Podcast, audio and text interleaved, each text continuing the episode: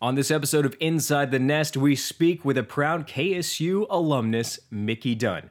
I'm Nolan Alexander. Thanks for finding us today. We get to hear the story of Mickey Dunn, a Hall of Fame member at Southern Tech. He was a four year starter in center field for the Hornets. Mickey didn't graduate from Southern Tech, though. He had a lucrative job opportunity that left him to pursue the corporate world. Fast forward now to the CEO of ML Industries that has serviced over 548 million cars with automotive safety equipment and automotive trim. It saved over 20,000 lives. And now, with the coronavirus pandemic, ML Industries has shifted some of its production to PPE to help out all of us Americans.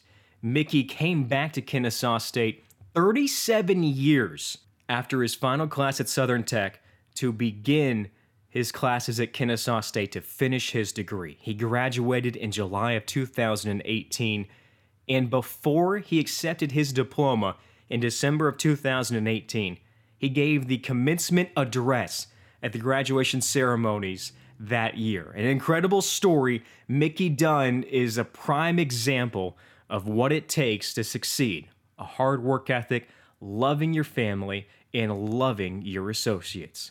It's Inside the Nest with Mickey Dunn. We're proud to let you know that it's brought to you by Fifth Third Bank, the official bank of Kennesaw State Athletics. Fifth Third Bank, working hard to make banking a fifth third better.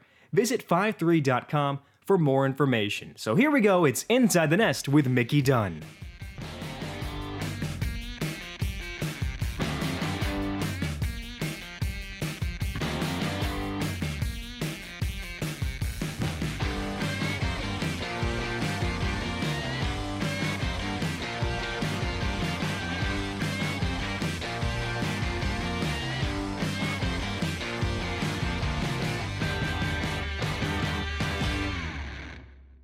Mickey, we appreciate you joining us today. Where are you dialing in from? I'm dialing in from Fredericksburg, Texas, uh, just outside of San Antonio and Austin. And how are things in Fredericksburg right now? Uh, nice and warm today here. it's going to be a, a 90s day. what do you do to combat that Texas heat in the summer? well, not a whole lot, actually. I actually like it. Um, actually play a lot of golf, which doesn't help, help combat it at all. But uh, uh, just uh, try to stay indoors a little bit with the air conditioner on full blast. There you go. Now, your company or the CEO of ML Industries has revamped some of its product line due to what's transpired with the coronavirus. Can you enlighten us on the direction that some of your company's taken right now?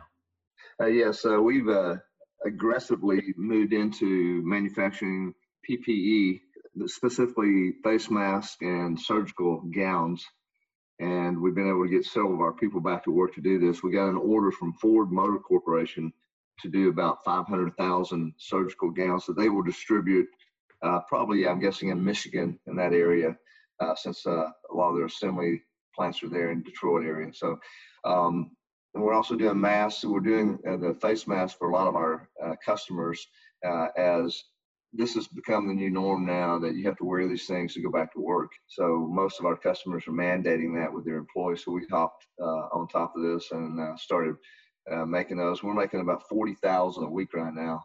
And uh, so we also made a significant donation uh, uh, to the local city in Mexico where we do manufacturing. And that's, that's helped them out quite a bit. What's that like to make that transition from what you had been doing with the automotive safety industry to start to make PPE? Is that a fairly easy well, transition or is it um, difficult? I, you know, our business is about saving lives, and uh, so we're just doing it in a different manner. Uh, uh, the manufacturing certainly is a little different, but not that much. And we have all-star associates that are willing to change and do whatever they can to help out. And uh, it's been a, a, very rewarding experience to know that we've probably saved a few lives during this process. Did that make it kind of an easy decision to make, given that your company is in the process and in the value of saving lives to be able to go, okay, there's a need for this, and it also aligns with our mission and our vision? Yes, that was pretty much it. It's just it's what we do every day. You know, our primary product is is making an airbag for uh, automobiles. Uh, right now, there's 470 million vehicles in the world with at least one of our products in them, either an airbag or a steering wheel or a um, seat cover. We do a lot of trim as well, but the life-saving stuff is obviously the airbags, and so yeah, that it aligned perfectly with us, and that's why I think Ford came to us and and recruited us to do this. So uh, it was a it was a great great uh, opportunity for us to show that we can do different things and be successful doing different things. And that's what we've done so far. Is this something that's going to be seasonal or is this something that's going to be permanent within ML Industries? Anytime a crisis happens, there's good and bad, and we try to look for the good. And uh, the good thing that's come out of this is we have realized that there's going to be a need for this type product year round.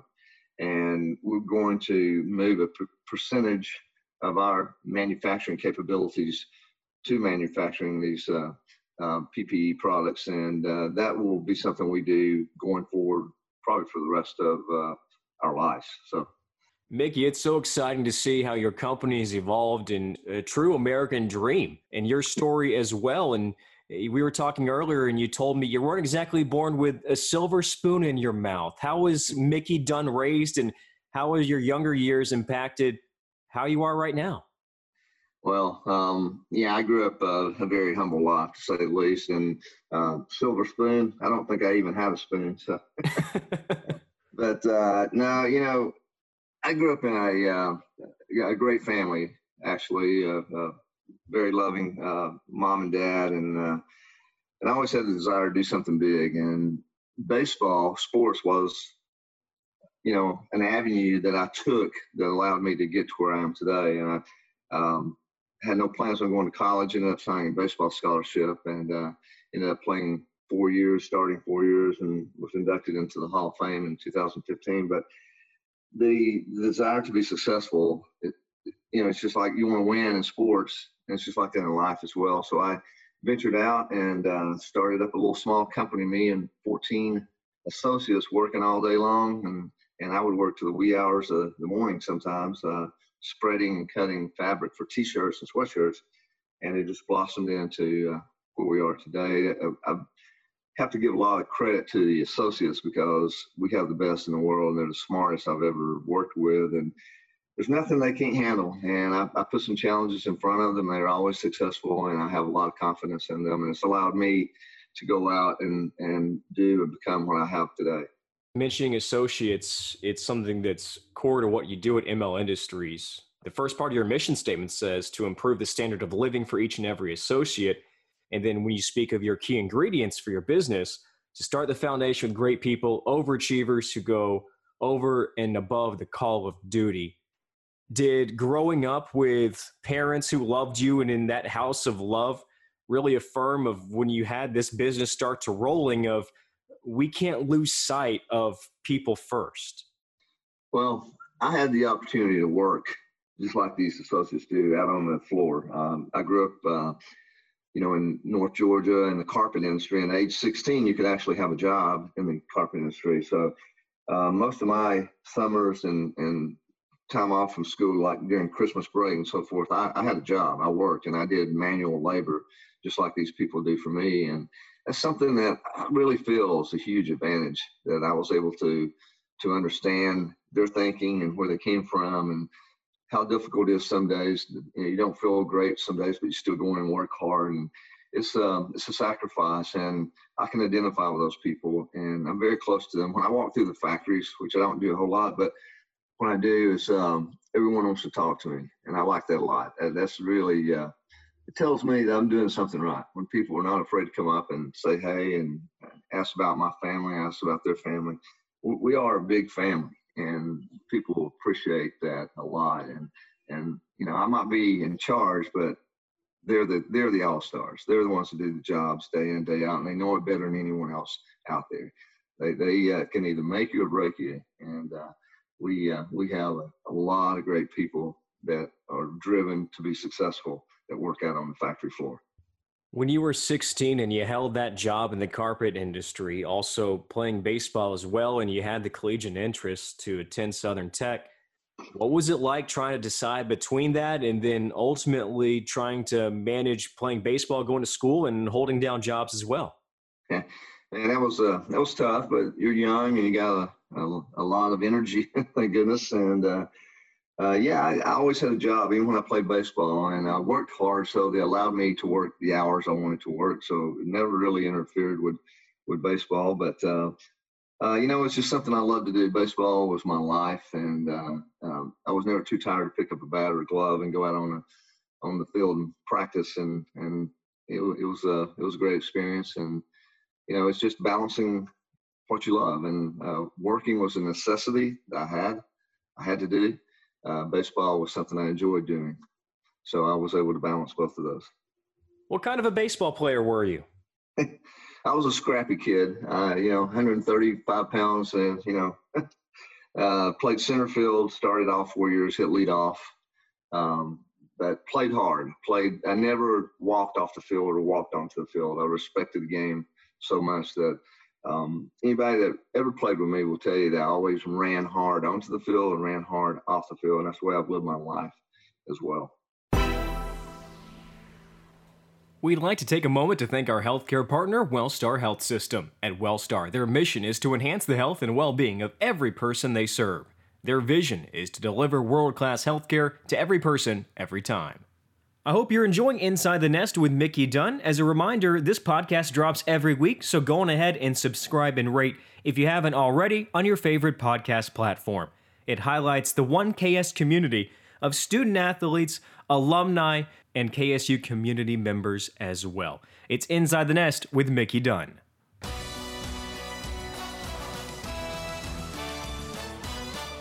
What would you say to Mickey Dunn, who goes through, uh, let's say you're playing a doubleheader on a hot Saturday and you got to balance your studies as well, and then you got a shift later on that night.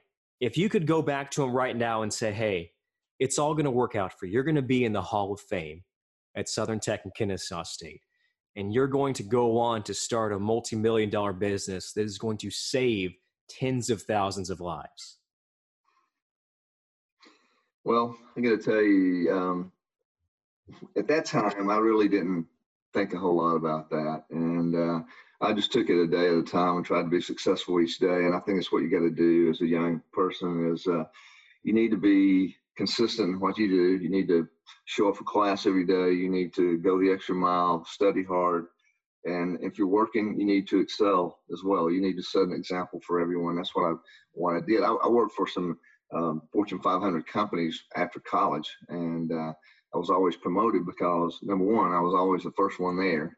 Like um, I was required to be there at 8 a.m. I was an industrial engineer or plant manager or something.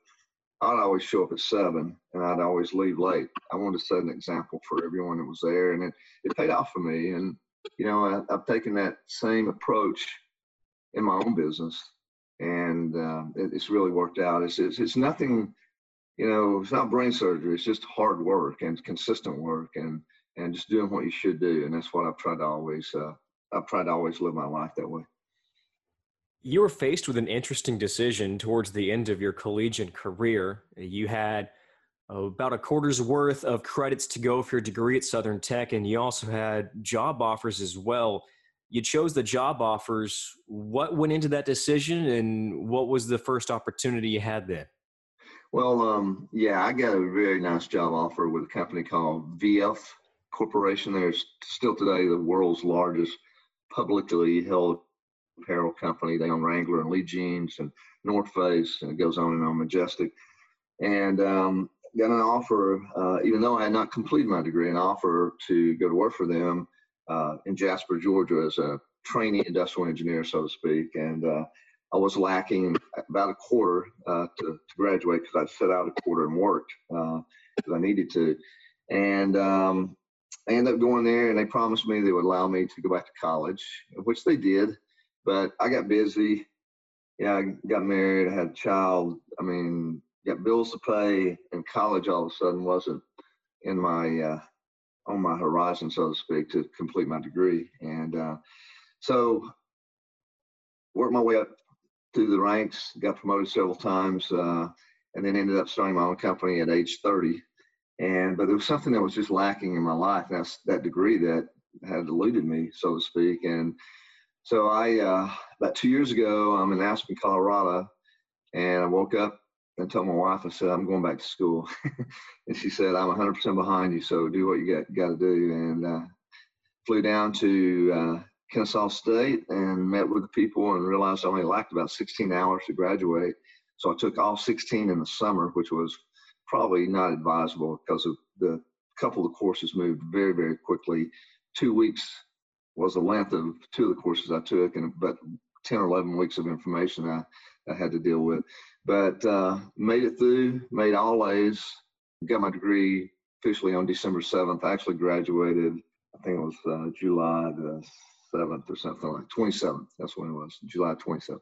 And uh, that was that was one of the most fulfilling moments of my entire life is being able to walk up there on stage, pick my degree up, and then I did the commencement speech for the university. So that was pretty cool. I want to walk back to when you first began the steps of going back to finish your degree at Kennesaw State. Okay. What emotions did you feel on that plane ride into Atlanta? Was it nerves, excitement, anxiety? How did you feel? It was all the above. It was a lot of nerves, a lot of excitement, anxiety. I didn't know if I could do this. I'll be honest with you. I've been out of school for 30 some odd years. And to go back and to not only, you know, take four classes, but you're you've raised the bar a lot over the years. And back when I was in college, I was a upper C student, low B student, and today it's a totally different ball game. I wanted to make an A in everything I did, but yeah, I was very nervous and I just wasn't sure I could do it. And the first couple of days uh, were very hectic, and to the point I told my wife, I said, "I'm just not sure I can do this. You know, this is uh, maybe it's just not meant for me to to, to finish this degree." And uh, she got behind me and said, "You know, you you don't do this. You you've been successful in a lot of things, and you can be successful in this." So she pushed me, and uh, I was studying 40 hours a week, and you know, just shut down my uh, my interest in the company, so to speak, and uh, for for those several weeks that I was back in school. But uh, it was man, it was great. It was phenomenal. To you know, you, you take a test and make an A. It's just a what a what a feeling it is. Amazing. Did you have much interaction with your fellow classmates in any of those classes? Not a whole lot. Um, you know, I'm, i was a lot older, and uh, so there was not a whole lot of interaction. And most of it was done online too. So you know, there might be some chatting and stuff like that done about a subject, but that's that's pretty much it. I was just curious if you happened to chat or be in a video project with someone and here they are thinking, oh, this is another 18, 19, 20 year old in class with me and, and not someone who has a wealth of life experience. Yeah, the most interesting thing was uh, we would have, uh, we'd have these projects that were due like, uh, let's say on Friday. And I would do mine on Monday and it was already done. It's already posted. So everybody could see it. So you would see about 200, uh, you know, views of my post on Thursday, and then they would all submit their stuff on Friday, just like I did back then when I was 18, 19 years old. I would wait till the last minute and do everything, and uh, so it was pretty comical. I would post my my uh, you know my project, and then I would get all these views, and then they they would post like the next day. So it was pretty cool. You mentioned that you got to give your commencement speech at your own graduation. I, I have never heard of that happening before, and I'm not sure that may happen again. I think that is incredibly unique and uh, well deserved for what you had done. When you were thinking of what to say in that commencement speech, what ideas bounced around? I mean, it, it, was a beautiful speech, and I know it really motivated the graduates then. But when you started to form it and thinking, I have a unique platform here to speak to people that I may not normally have this opportunity, what did you want to hone in on?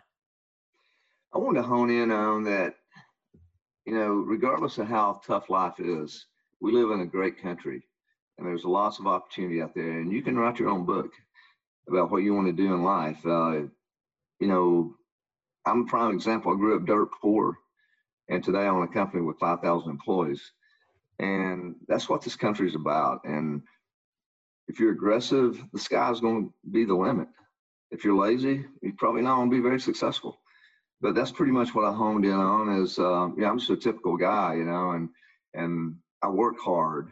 There's opportunities out there.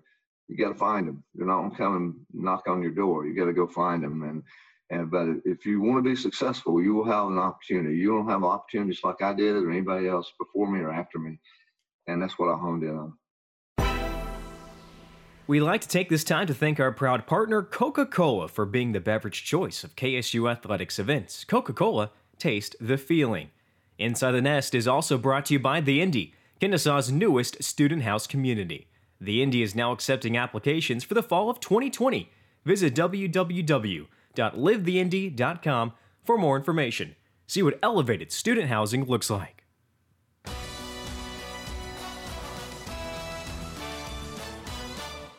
I saw a picture of you from graduation sitting back in, in the crowd of students and graduates.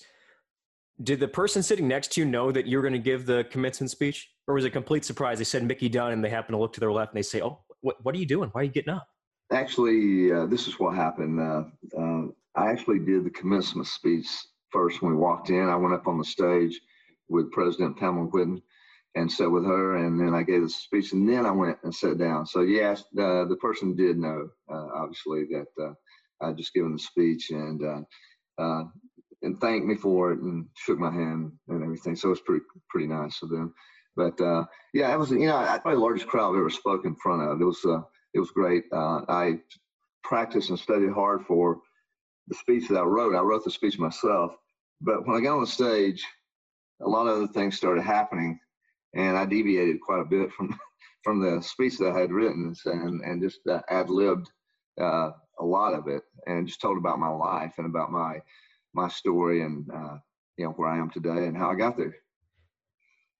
Did not know that it, you were so well spoken up there and and you really humanized yourself as you just said.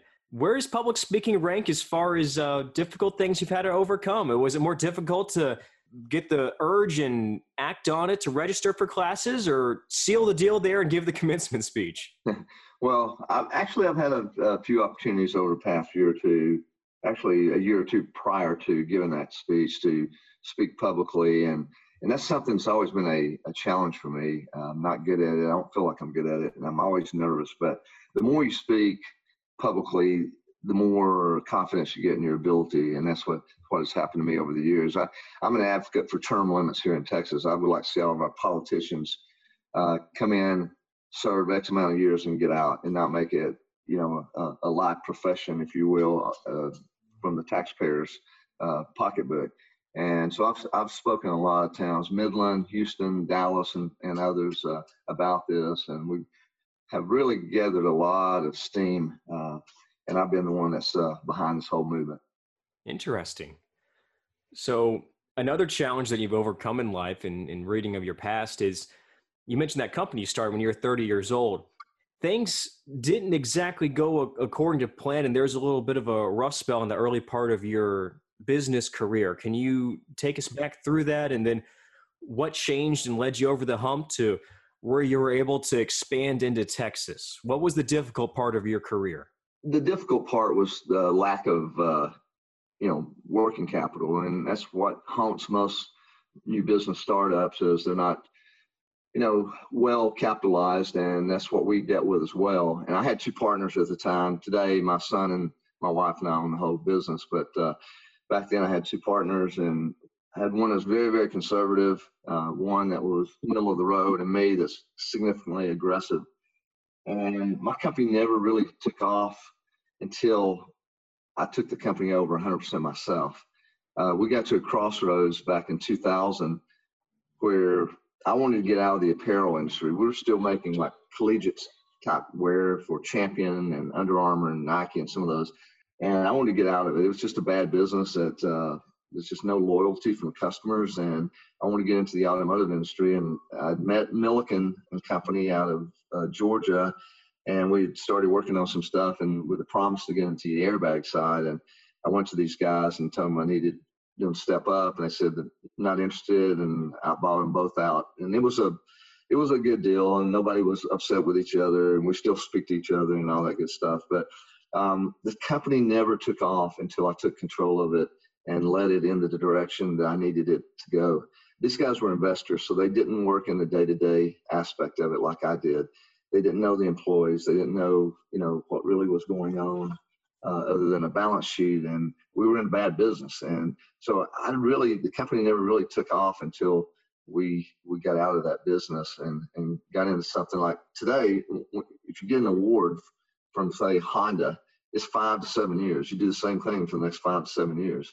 In apparel, it's it's different. I mean, sometimes you can work long term, sometimes it's just a few months, and you never have stability, and you can't do much for your employees uh, when it's like this because you're just trying to survive. And luckily today we're out of that and uh, into a, a, very great business that uh, cares about its vendors and uh, and and takes very good care of us. But that was a that was a turning point in the company is when when I took it over 100% 100% owner and uh, and took it in a different direction.